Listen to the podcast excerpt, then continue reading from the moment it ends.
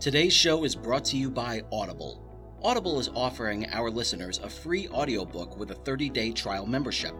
If you've never been an Audible customer and want to see what they offer, just go to www.audibletrial.com slash Excelsior Journeys and browse the unmatched selection of audio programs. Download a title for free and start listening.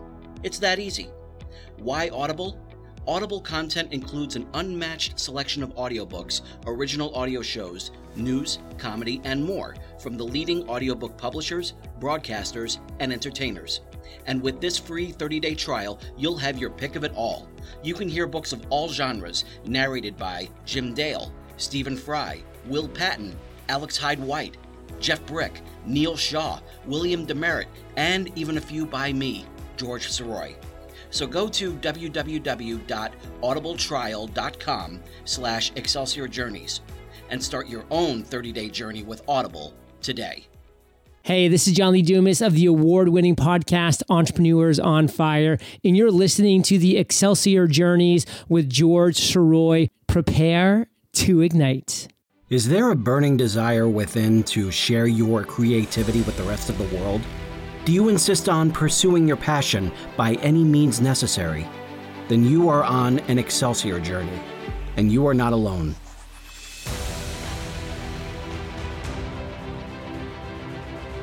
Welcome back to Excelsior Journeys. My name is George Soroy. Thank you so much for being here. Thank you so much for enjoying this great second season of pretty amazing interviews that I've had so far. Um, and you know, all 50 episodes before this have been have been terrific, and it's really just been a, a real thrill being able to share all these great stories with all of you. Um, for those of you who have not yet subscribed, um, I hope you take the time to do so. You can find the show on Apple, Google, TuneIn, Spotify, Stitcher, and its home base, Podbean. Uh, there is a whole lot of you know great stuff that's coming up. I'm really looking forward to uh, to sharing all even more stories with all of you. And anyone who uh, feels free to subscribe, like, comment, share, whatever the case, all of it is so appreciated. And um, for this week, I need to give a big shout out to uh, to a friend and uh, former interview, uh, former guest here named Joel Eisenberg. Uh, Joel has not only been just uh, provided for a terrific interview, um, but he has also been a, a really great, um, really great person who is been sharing the show so much more that uh, that I've been able to get even more guests on board through his recommendations, and I'm so so thrilled to have one of those right here with us uh, for this week. Uh, Kathleen Gati is a two-time Emmy-nominated actress.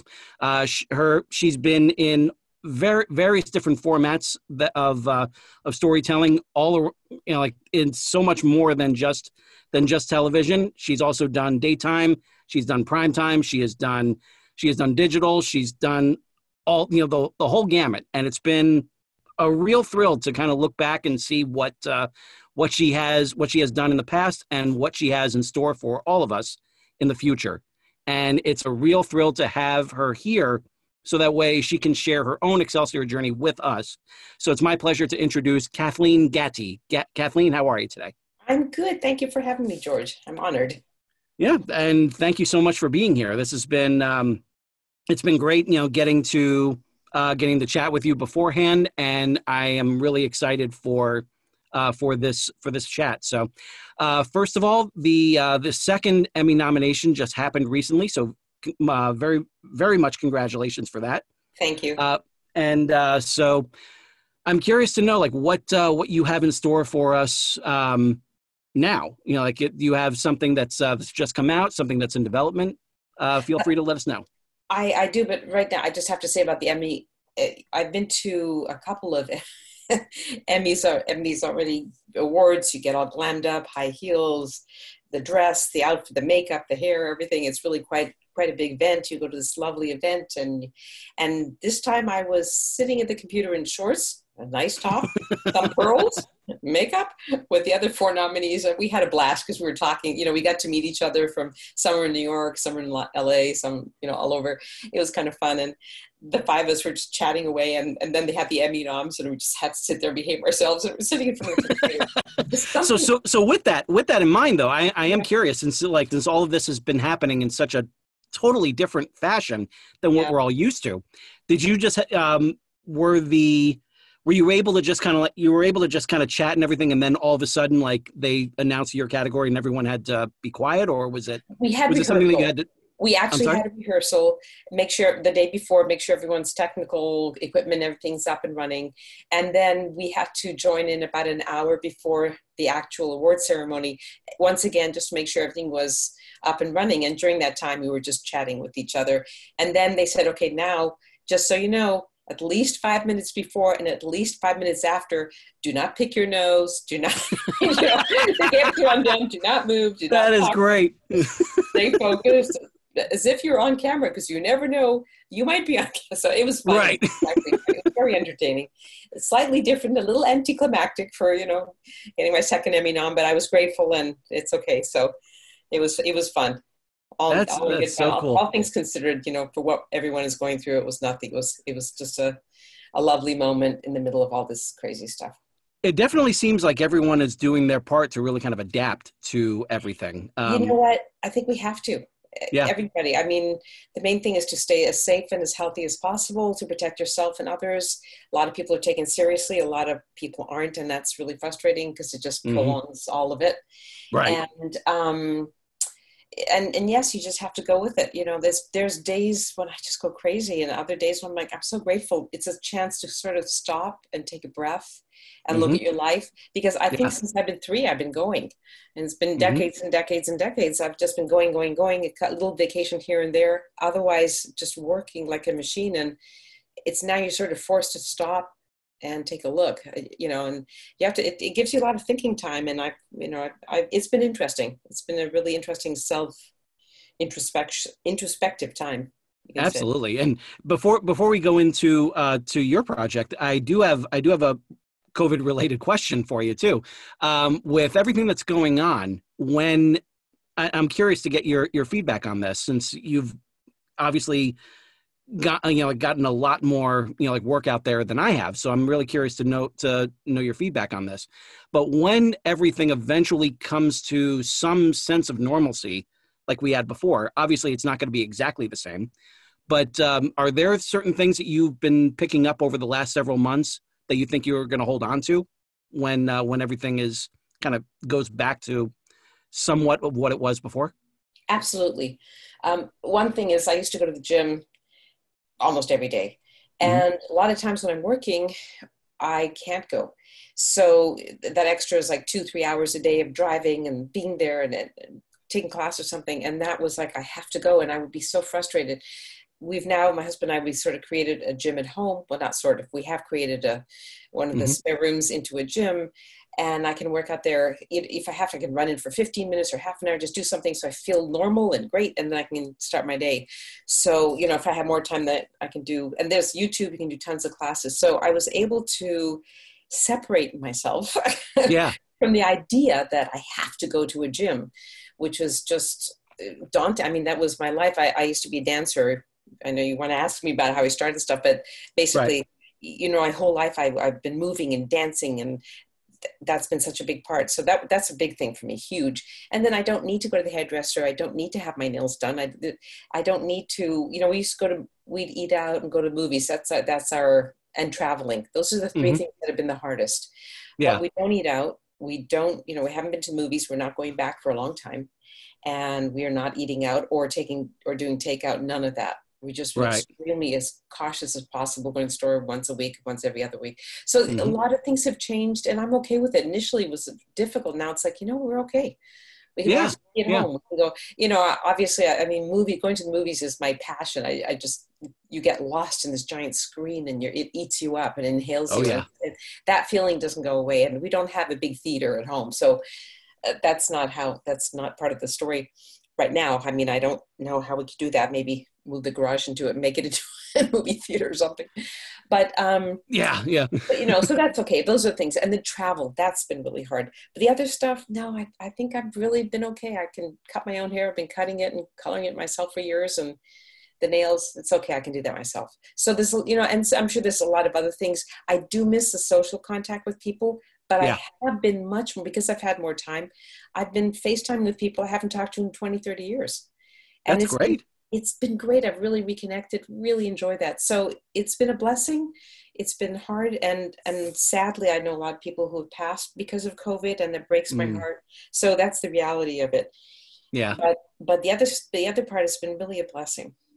That's great. Yeah, it's it's a, that's a great that's a great way to look at it too because I mean there really is you know not much that we can really do in terms of in terms of this like the we can we can put on our we can keep our masks on when we go outside we can you know just um, operate as as cautiously as we can and hopefully you know things will eventually work itself out uh, but uh, that's a great way to look at it you know I'm just kind of thinking well, of it like what also, can what can you do you know well also because i'm an actress and mm-hmm. that's mm-hmm. mostly on camera where yep. you go to a place where they put you on film and you're around other people and and all that has that has came came to an abrupt halt yeah uh, within like 24 hours mm-hmm. so that and, and i was i've been recurring on general hospital for the last eight years besides other projects but that's been like the main work chunk of work the last eight years and that mm-hmm. came to a halt they just reopened and they just started uh, getting back but when that came to a halt and a lot of other projects that i was going to do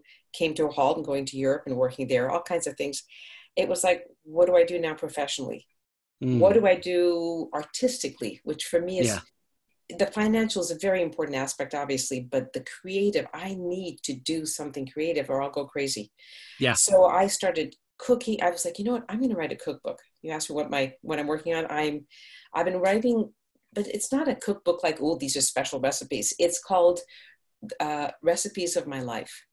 Mm. actually, I'm not sure that, or My Life in Recipes. I'm playing with the title and it might change, but right now the working title is My Life in Recipes, actually. Nice. Yeah, so that's, but it's kind of stories when I was a kid and the things my mom made and the things that triggered my memories and my emotional, I call it emotional eating. What is it that it's, you know, the smell, what does that conjure up the feeling? So talking about my life, my childhood, my uh, growing up, traveling i had a restaurant and a cookie business in in hungary when i lived there as an actress and i always wanted to have a bakery. I come from four generations of artists performing artists and bakers. Oh, so wow. it's in my blood and i love to bake and so i was like you know and this i had the bakery and i had the restaurant so i have recipes from there. And then my my husband's mother-in-law she was uh, from lebanon and made incredible lebanese food. So I just kind of all these stories that are part of my life. So i've been working on that. It's been extremely fun and mm-hmm. there are days where I'm like, I, am uninspired. I, I respect writers. I have learned to respect writers so much because it's hard. You know, it's yeah. like, oh, I can write this down. It's like, wait a minute, this is dull. This is not fun. No one's going to care. Mm-hmm. I have yeah. to make it, and I want to make it warm and kind and funny. And there's some things that are heavier and some things that are humorous. So, you know, it's kind of like a, just a cross section of my life, if you will, and all the recipes that go along with it. Mm-hmm. And my girlfriend um, in New York, she she was my roommate for years really a sweet dear friend of mine. I've known her since we were teenagers. And she came home one day and it was it was winter and i think it was christmas and we are both alone. And i remember i made this warm pasta dish because she was sad and broke up with some guy and it was just heartbreaking. So i made this warm pasta dish and that became our it's just a comment, you know, where we say, "Oh yeah, I think I need some warm, some of your warm pasta dish," you know. I call it the, you know, the the the healing pasta dish or something. I don't know, but you know, things like that that have meaning, not just like here's a pasta dish, you know. Right. It's it's so funny that you should say that because I actually have a similar dish with with uh, one of my best friends. Um, he, oh, really? uh, oh yeah, because like um, we live we lived together from 2001 to 2005. It was myself, him, and, and another roommate. Yeah. And we were coming back from uh, we were coming back from uh, from a um, from a uh, a dorm a dorm uh, opening ceremony uh, mm-hmm. for for the college that we went to, and on our way back, like he was exhausted because he had done like a lot of singing and everything because he was also in musical theater. Yeah. And I said, he said like um, he's like I'm gonna I'm gonna lie down. I was like, well, why don't I just make something? And it was just like a basic macaroni and cheese with ground beef. Like that's as simple as it can be. Yeah. and as you know, like as soon as he started eating and everything, he just like perked up, Yeah. and it just became like he called it the business. Like that was that was his uh, that was his um his name for it.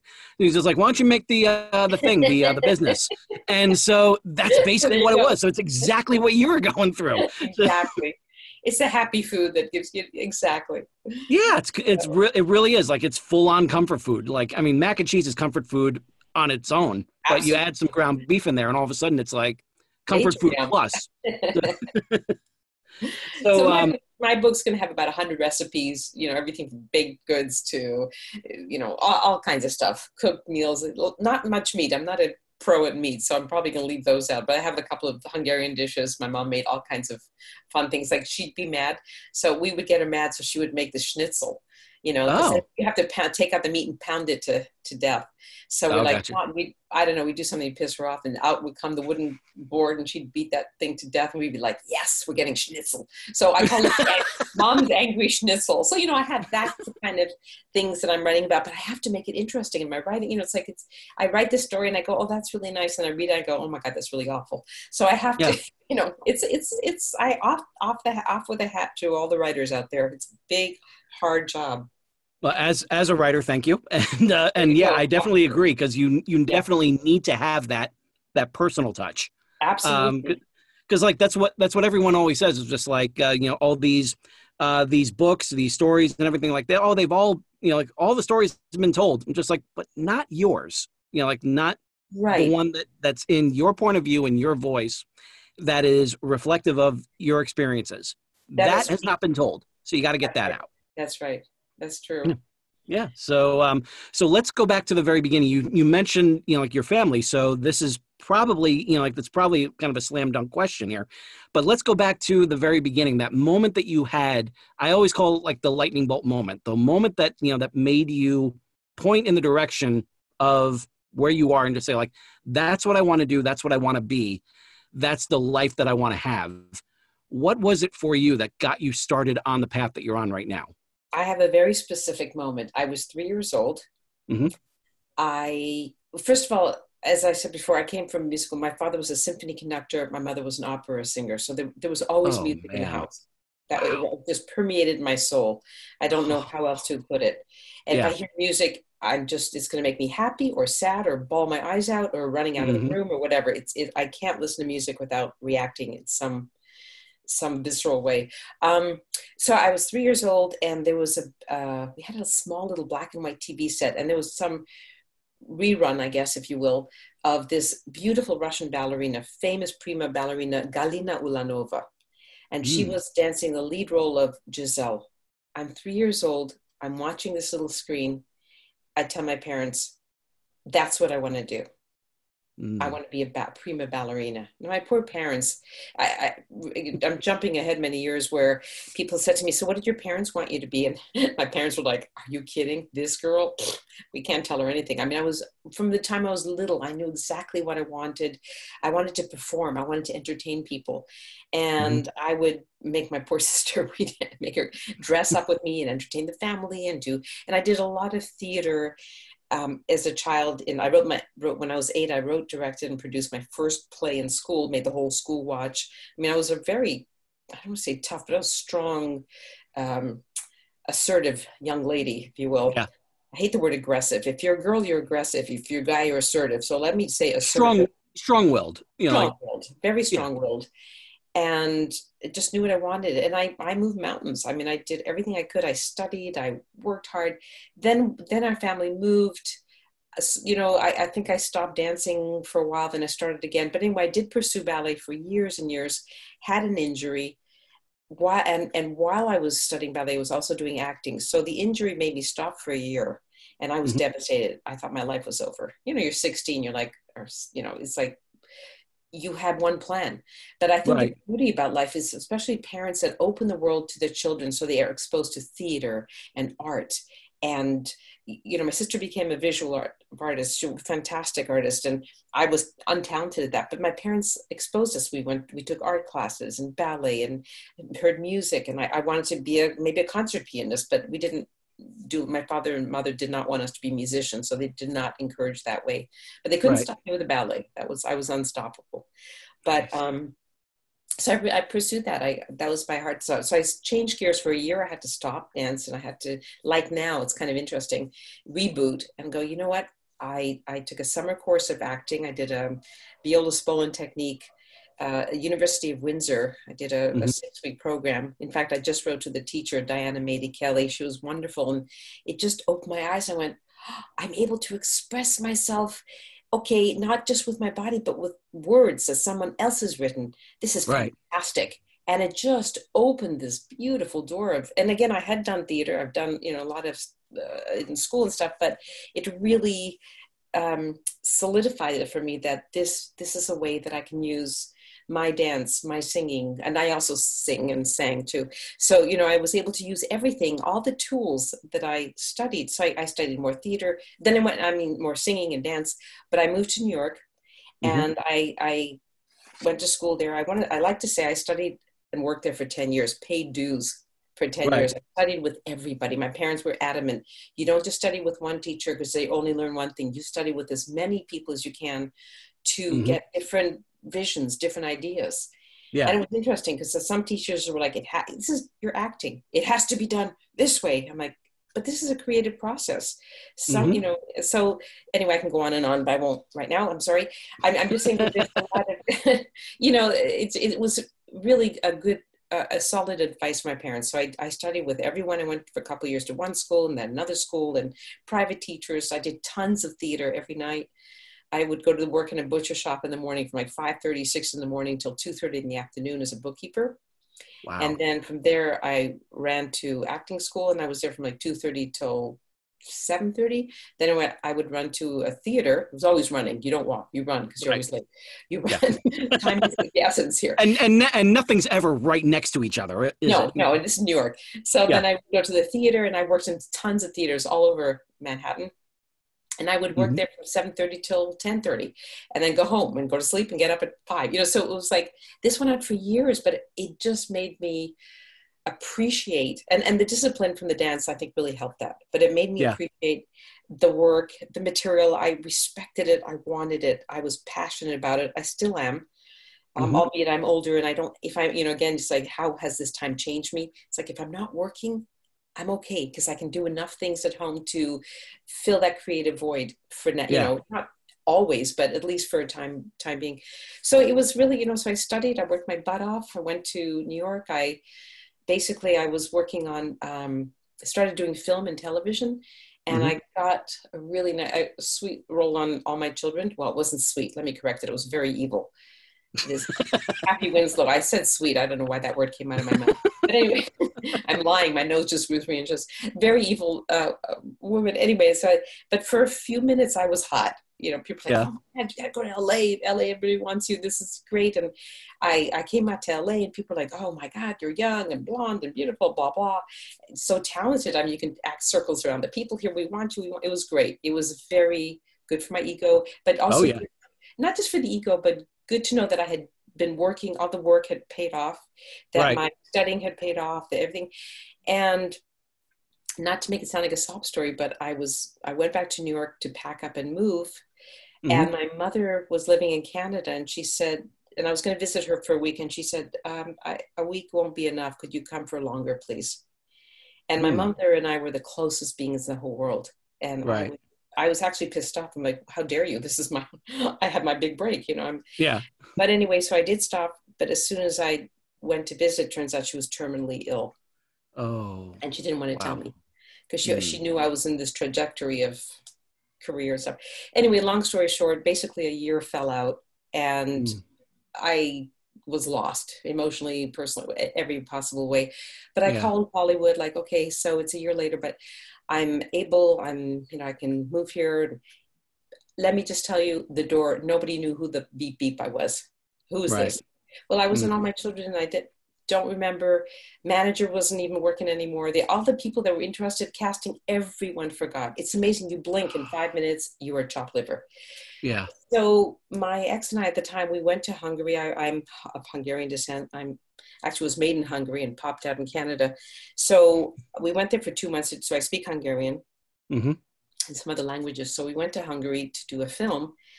And while I was there, I had been there the year before. I did a film there. It came out, and I won Hungary's. It's kind of the equivalent of a Golden Globe, the Television mm-hmm. Film Critics Award for Best Supporting Actress.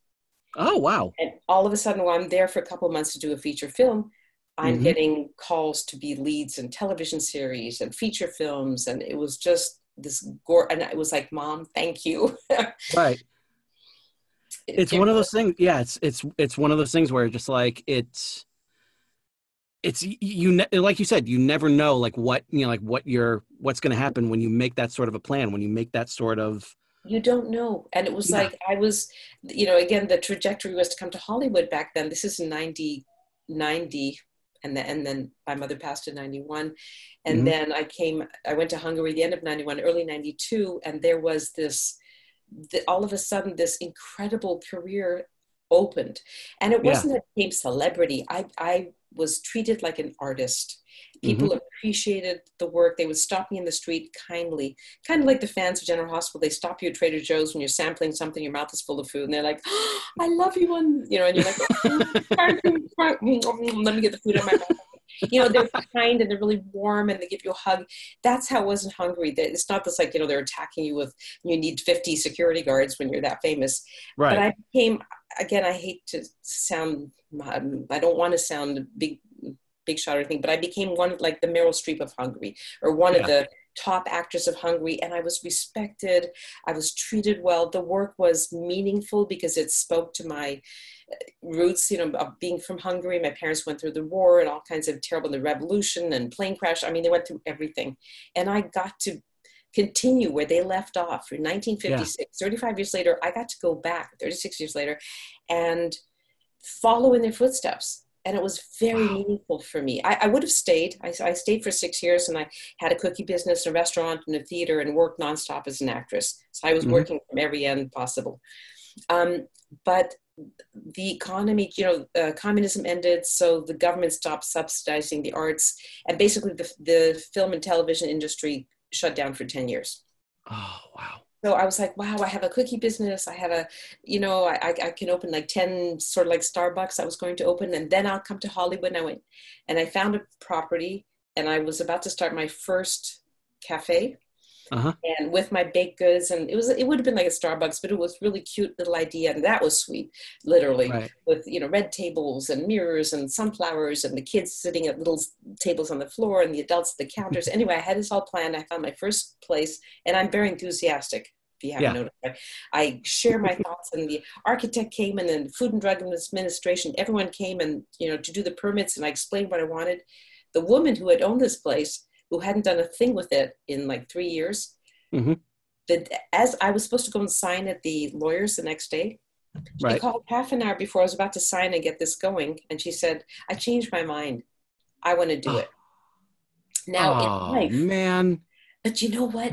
I was devastated. I had this thought out. I had spent money, got it yeah. ready, again, it was the first of 10 I was going to open. And a few years later, when they were all up and running, I would leave. Each one would have its own star, you know, the Robert De Niro of Hungary, the other, you know, there's some, I found a group of 10 wonderful famous actors in Hungary, and they mm-hmm. would have their pictures on the walls and they would stop by so fans could come in. You know, it was just, I thought it yeah. was a well thought out plan. Anyway, but when she said that, I was, I, I sat and cried probably for 24 hours. I felt sorry for myself. I was angry.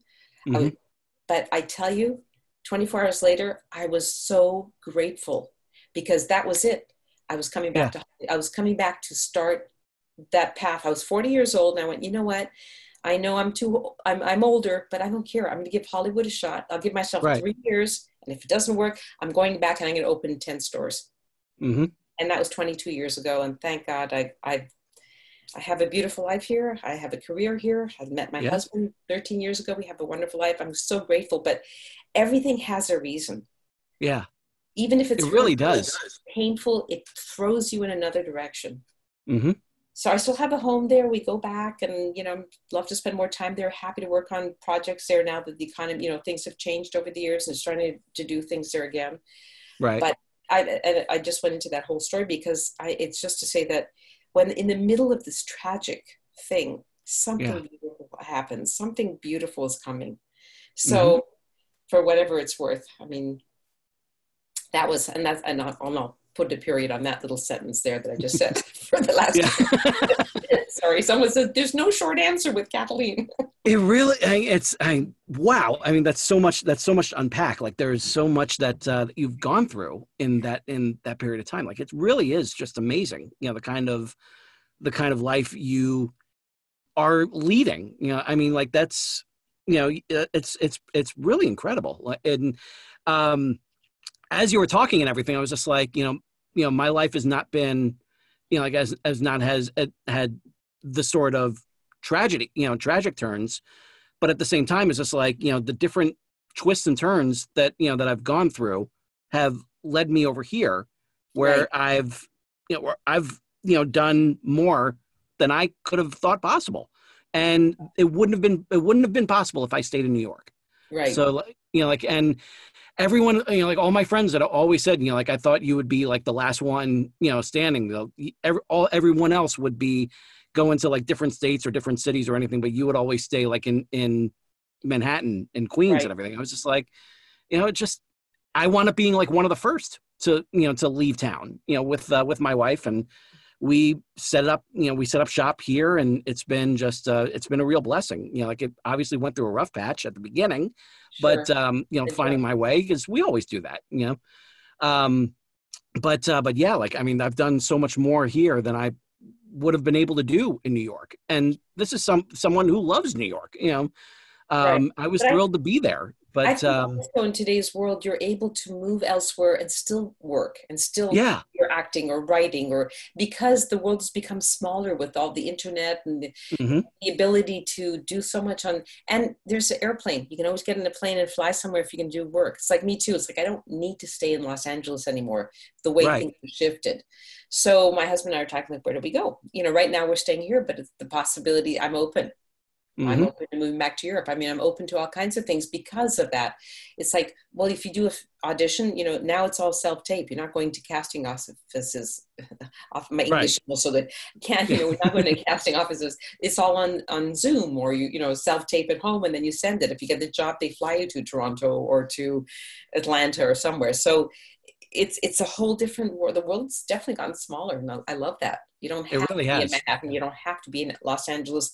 That aren't necessarily the warmest, fuzziest places in the world, or a great place to raise kids for you in this case. Yeah, absolutely. Yeah. So, so when um, so when you're in Hungary and you're dealing yeah. with uh, you you know you're working in that in that you know that country that area and everything and, and getting into film and television and stuff is there a distinct difference between how they do it and how it's done over in hollywood? Like are there is it just like more streamlined over there or how you know like what's the uh what's the difference between like uh, as you're uh getting yourself you know firmly planted in hungary versus you know working in new york and la well at that time the work just poured out yeah. towards me because they saw me in the press and the papers, the award, and then they just started offering me jobs at the film studio wherever I, I was. It was just really you know phone calls, etc.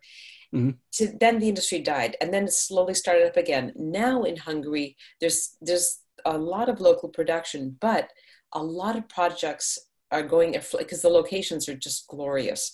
They, yeah. they shoot Paris there. They shoot um, all, all kinds of European old world films. They shoot a lot of things there, war movies, because of, they have incredible locations. So the mm-hmm. Angels, what is it? The um, um, I'm trying to think these this television series. Uh, anyway, Angel of Death. I mean, there's all kinds of series that are being the a the um, what's it, Berlin Station. Anyway, a lot of TV films. Tom Hanks goes to film there a lot. They oh, Brad wow. Pitt just did a film there. I Spy, Spy. All, a lot of films are shot there, so they're doing a lot of productions from other countries there, mm-hmm. and then they do local hire. Yeah. But for me, it doesn't go. I don't want to go live there because local hire is like a get a day or you know a line or something, and that's not what I've been doing the last couple of years so or many years that's not Right. how my career is going so that's not the kind of stuff that makes it financially viable either to go there and sit there and hope you get a you know a, half a line on something. But um but to go there to do a project would be fabulous. Yeah. you know an american that's my dream.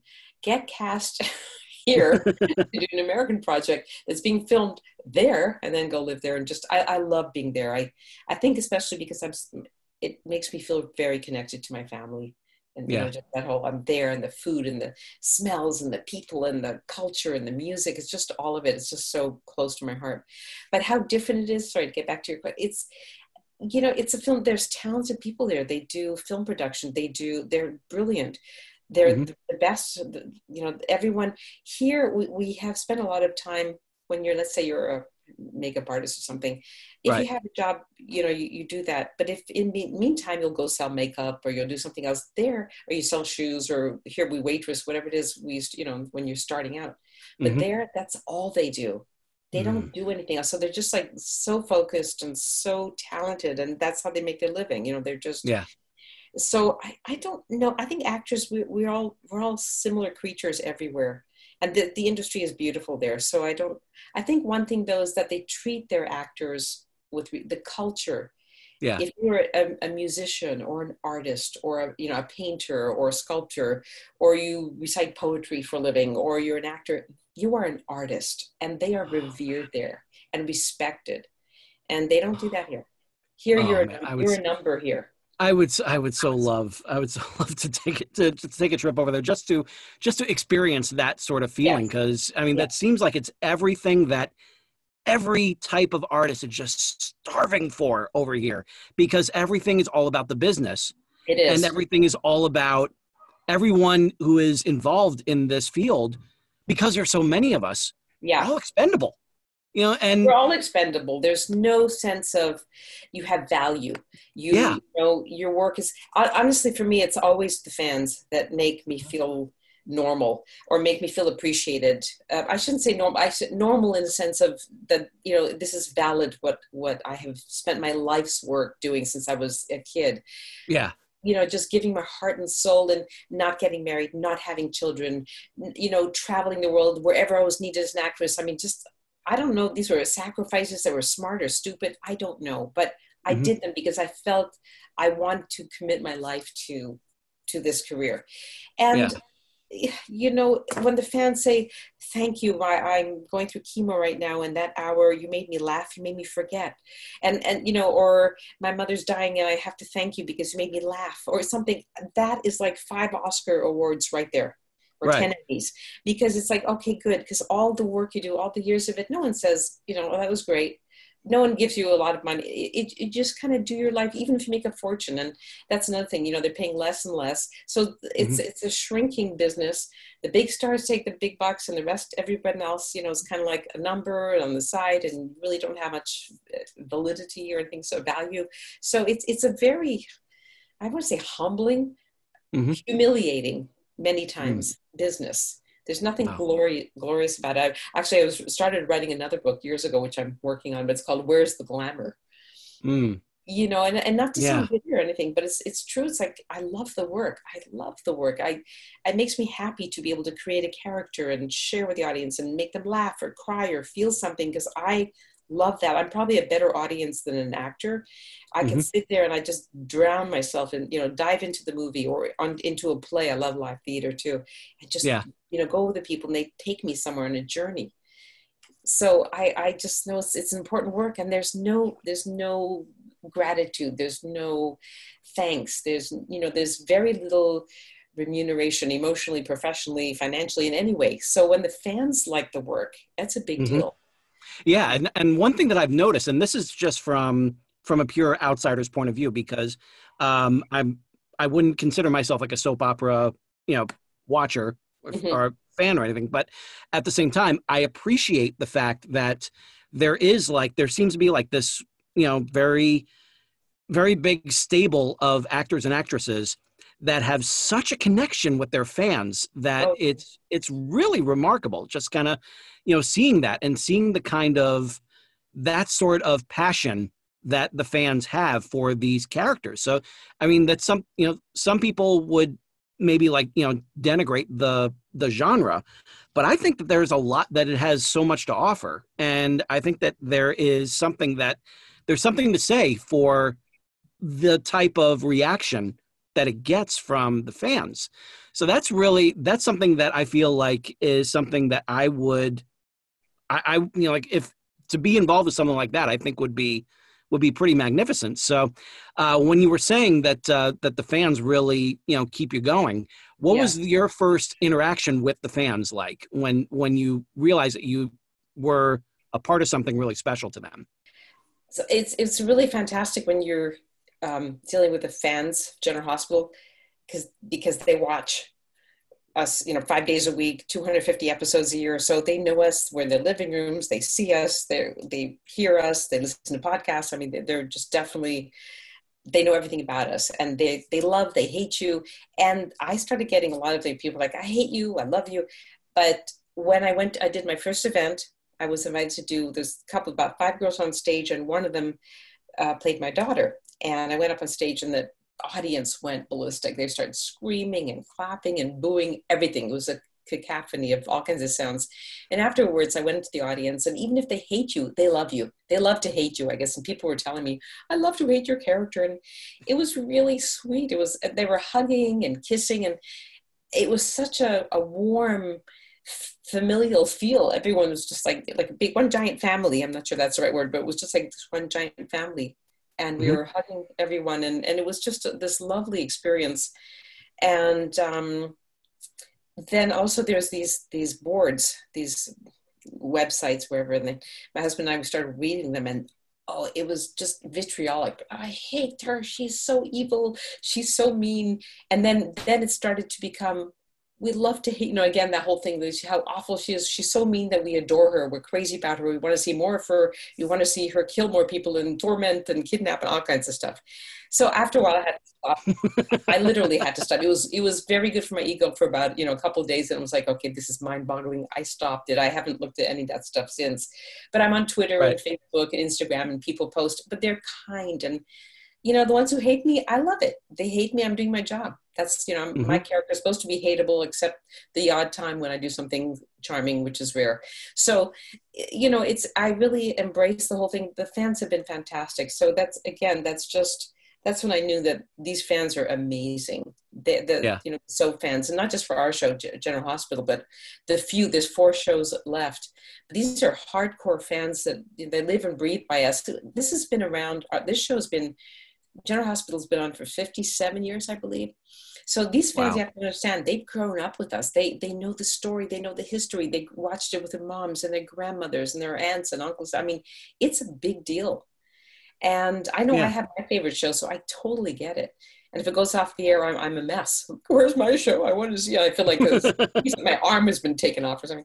So I, I get it. And, you know, but also because it's such a family film, they a lot of these people come up, these guys and girls, and I watched this with my mom when I was a kid, and so I still love it. And it has such a powerful value, you know and the, mm-hmm. and the mm-hmm. and the show's great. The writers are great. The people, you know, the actors are great. So it's a really wonderful job. It's just hard work. There's tons of material, and you're, you know, you work like a machine. You get it done. You go and you do the next day. You do the same thing. It, it is hard work, but it's a great job, and the people are fantastic that work on the show. And, and it's also um, from now, you know, stop me if I'm uh, wrong about this, but there's no reboot for these kinds of shows. Like they just keep on going, they keep on developing and everything as they go, right? They're not going to just suddenly start over and just say like, you know, it's a brand new General Hospital, like, or you know, it's no, no, no. It's a continuation yeah. story that's been going on. This show for 57 years, other shows yeah. for 50 years, 40 years. So this, no, it's just you know, evolving, not rebooting, but evolving. I guess you could say that that is something that I I think is fantastic. Because like I the the whole thing like if you're gonna if you're gonna do like any sort of you know soft reboot or anything like that if you're gonna on you know like keep keep your one foot in the previous continuity and then you know kind of tail off and start another one that's one thing but you know there's so many different things that just decide to just like kind of wipe the slate clean and just say like none of that matters it's now this you know and that just drives me nuts you know yeah. as as a fan of of various things so you know like yeah so um So one thing that uh, that a lot of daytime programming is also taking advantage of is the digital medium, and Yeah. so so you um, so I understand that your first uh, Emmy nomination was for a miniseries, correct, called Winterthorn. Correct. Yeah. So tell us a little bit about that. How did you get involved? How did you get involved in that one? I was invited to meet the director by his wife, who's Hungarian. And ah. she knew about my career in Hungary. And she said to her husband, You have to meet this girl. She's been working on a soap opera here. I've seen her work and other things, but I know her work from Hungary. Mhm. You, you should meet with her. So I met him, Michael Caruso, and his wife, Barbie Caruso. I have been working with them on several projects since, since Winterthorn. We've worked together a lot. Love these guys. They're talented, brilliant. Um, they've they've been nominated on every project they've ever done. They've had at least one or two Emmy nominations, and um, they also did. I played Winterthorn was it's a, it's a story about women who rule men through candy. There was this giant uh, candy industry that I was the head of, Oh, and we control the women control the men through the candy by uh, putting in a little poison, a little, you know, whatever. It's just hey there. it's all this manipulation. it was it was very interesting. It was kind of a cross between. I'm trying to think of a couple, you know, an example like uh, you know what movies, but but it's very. It was really fun. I mean, I was murdered with a piece of red licorice, strangled to death. But you know, it's like that is awesome. is what a way to go. it's fantastic and really unique. Michael writes the, the coolest stuff. He's really good. Anyway, that was called Winterthorn, and this last piece I did was called A Mermaid for Christmas that I did. I got my second Emmy nomination on, and that was mm-hmm. a very sweet movie on Amazon Prime. If anyone wants to watch it, is it's sort of a hallmarky vibe, lifetime would have been vibe, if you will. And it, Mhm. it was just really charming. The acting, the really good actors in it, really sweet story, and. Uh, I played the, the mom of uh, the boy who possibly falls in love with a mermaid. I, I that's all Ah. I'll. In case anyone wants to see it, I don't want to give you the spoiler. but the one, the mom who possibly could become the mother, the mother-in-law of a mermaid. So how's that? But very sweet and That's it. loved every, loved every minute of it. These guys are just great. Michael Caruso, he's smart, he's talented, he's, you know, he writes great stuff. He directed it. He was lovely to work with. Barbie is a fantastic partner for him. She, she, she and him, they executive produced with Kyle Lauder. They did a great job. Just a warm, charming film and great people to work with. So, you know, it just, I love doing different, different projects. I love doing film and television and audiobooks. I'm in the middle of uh, just recorded a really good audiobook and I'm working on another one. So a lot, a lot of fun things and writing my books. I've been very busy and cooking and, Yeah. and, and exercising and playing house and sometimes just doing nothing. so I was I was actually that was actually you know like uh, going to be my next question as well regarding uh, regarding audiobooks.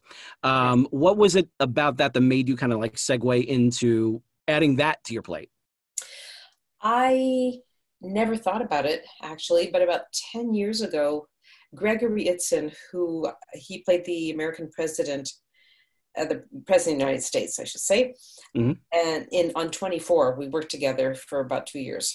Oh, nice. back in I don't know 2005 2006 anyway around that time he recommended me they were looking for uh, this this company audiobook company was looking for someone who could do languages accents strong acting whatever and he recommended me referred me to them they needed someone it was called the Russian Russian Winter just Mhm. beautiful book it was my first book there were like 930 pages and Oh, 50 different characters the lead was a Russian ballerina and of course I could really speak to that mhm. I speak Hungarian, enough Russian, Spanish, French, and English, and some German to uh, be proficient enough if I have to. And I do a lot of accents. That's my favorite thing.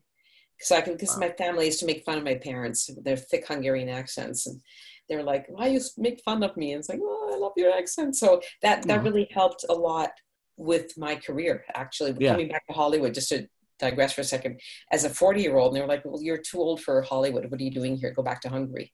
And I'm like, Right. excuse me, just because I'm 40, someone's going to need a mom or a sister or a teacher or some evil doctor or something. So I'm glad that, you know, you can't listen to the noise. I always, I just like to throw these things in because I, I learned, it took me a long time to learn these tools.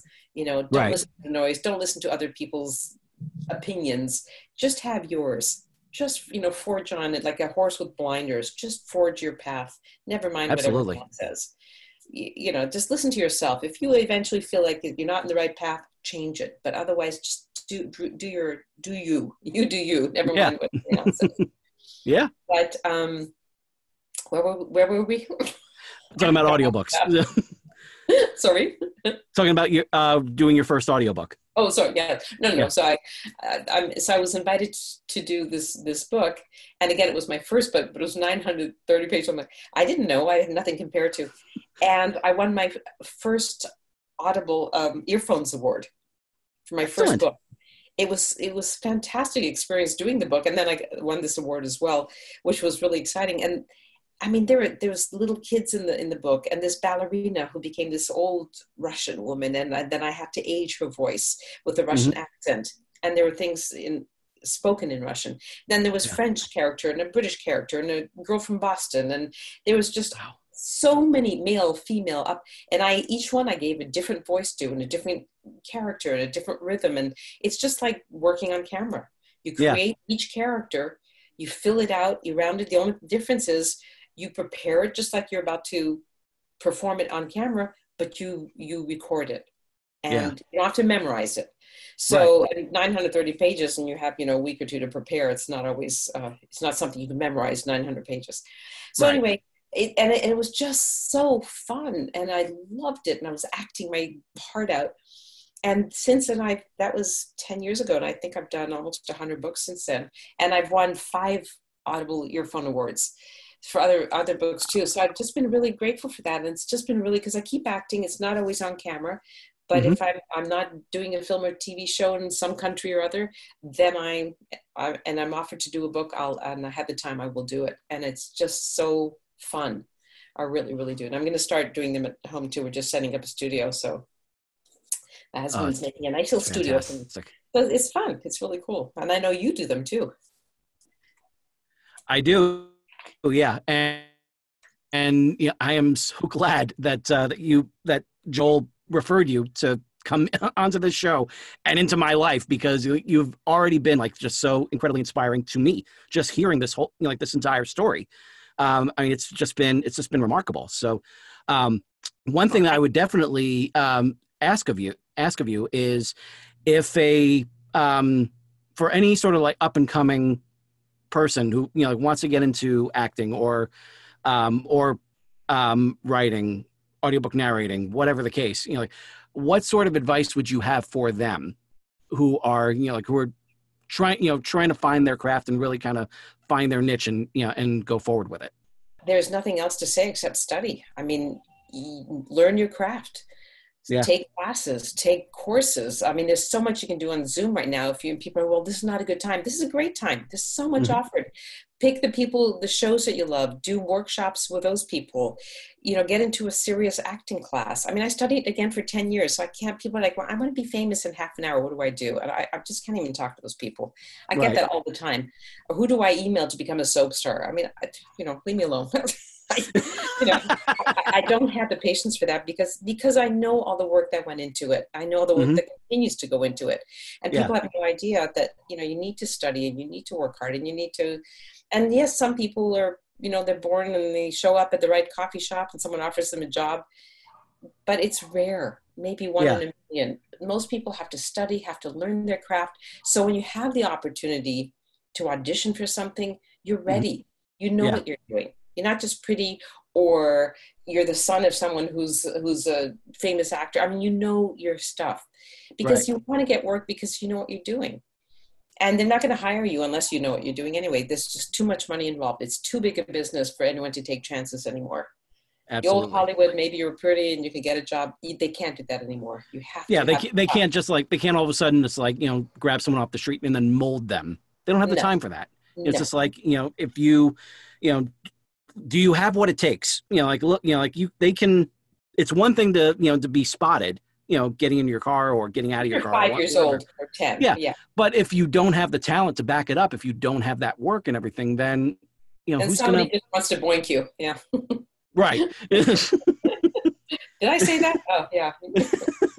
So on that you note, have, you have to have the craft. You have to know what you're doing. So study. People have asked me. I've coached people, and I Mhm. tell them, you know, this is great. You know, get the material, read scripts. You, you know, watch your favorite show, write down, type it out, do the transcript, you know, something, and then practice at home.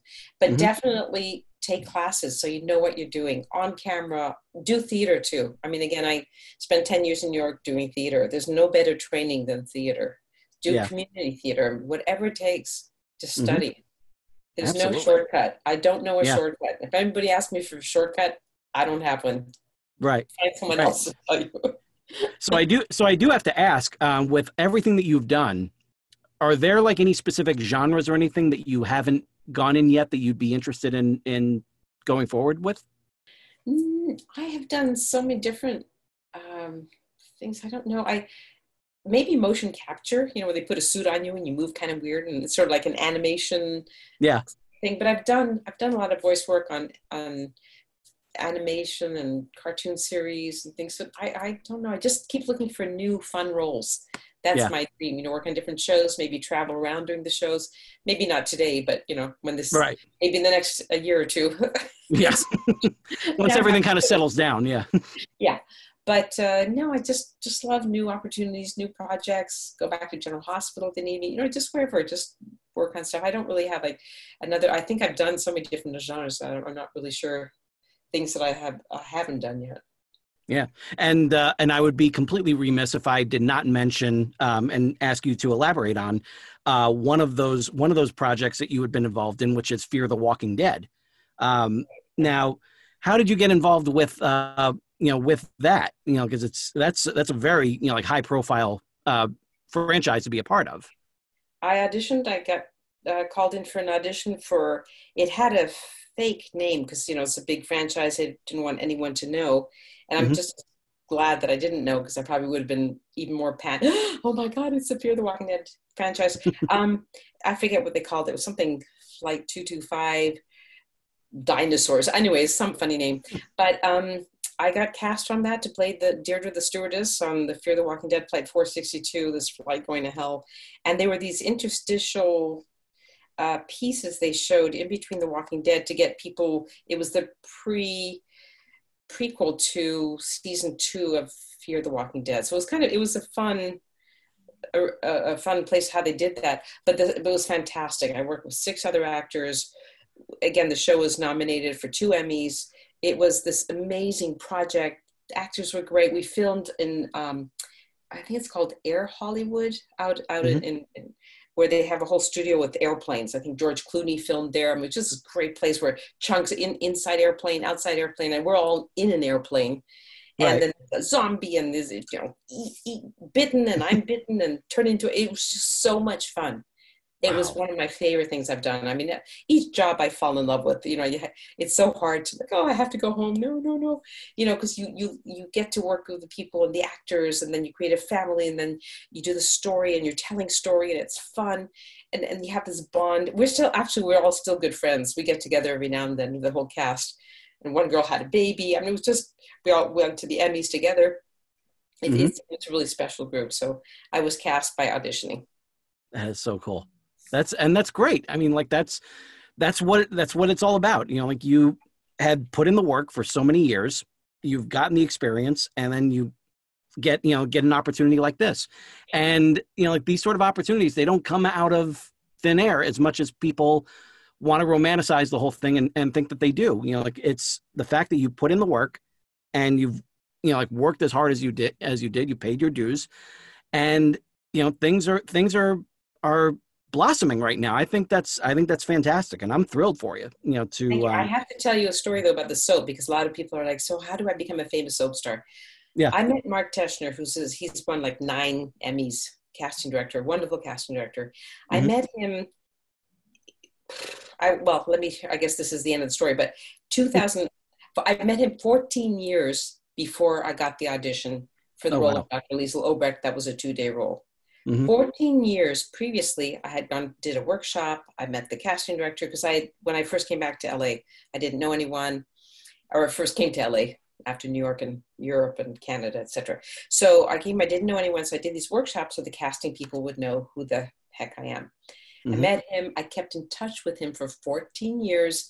You know, every month or every two months, I would send out a Kathleen Gati news bulletin to all the casting people I, I had met or wanted to meet. I just did this, I just did that, etc., etc. So that's, I did. That's pretty brilliant. Do, do, a lot of people do that, or is it? I, I don't know, but I I haven't done it as much. I'm starting to do it again, but mostly through emails and some, you know, on the IMDb, you can find some people's emails and some people I've been in touch with over years, some people I've worked with, so I have their contacts. So I've, I've been reaching out to saying, hi, hope you're doing well. Right. And I'm alive and just got my second Emmy nomination. Love to work with you again. So just kind of keeping in nice. touch somehow, you know, mm-hmm. that way. And uh, 14 years later, he called me in for an audition. He goes, "Yeah, we met a while ago, and I you, have kept in touch with me, and uh, I have a role. Do you can German accent? Because I would say, you know, I just did this play or just did a film. I played an Austrian or German or Russian or whatever it is. And so he said, "Yeah, it's a part of a, of a German, so Swiss German. So please come in and audition." And I did audition with a whole bunch of women, and I got the two day role. Flash mm. forward eight years later, I've done about 400 episodes, gratefully Wow. Because of something I met, uh, you know, I met the cast director 14 years before and kept doing, I mean, it's like, I don't know if everything in life has to be so hard, but, you know, just mm-hmm. kept sending emails, kept sending, you know, not emails, but, you know, cards and postcards and whatnot. So again, I don't know shortcuts, but it took 14 years to have that audition that led right. to a job, a two day job that has turned into this beautiful eight year story. That's, that's magnificent. And, you know, I, wow, I I really can't think of a bet of a better story to you know to wrap the, wrap up this episode on. Where can our n- new fans of yours discover you? Where can they? Where else can they? Uh, where else can they find you on social media? I'm on Twitter, on mm-hmm. Facebook, I'm on Instagram. I'm I'm active and not active depending on my how busy I am, but I'm at Gati Tweets, G A T I Tweets on Instagram and and Twitter. Twitter's my main thing. It's easy and I know how to do it. Instagram, mm-hmm. it's above my my age group or below my age group or something. It seems right. I'm still learning how to be groovy on that. I'm not as groovy as I should be. But so in, so Twitter is my main thing. But also I'm on Facebook. I have a Facebook page and I have a, a private one that's already full. I think you can only have five thousand or something. So there's it, I, I can't take in more people, but you're welcome to participate, I guess, if you want, or send comments. Um, and if I don't answer, it means I didn't see it because it's just, it's so sweet. People, are, it was my birthday and I think there were like 5,000 or 10,000 things. And it was so kind. Wow. But I feel bad because I don't, you know, a lot of people I don't know, they know me, but I don't know them.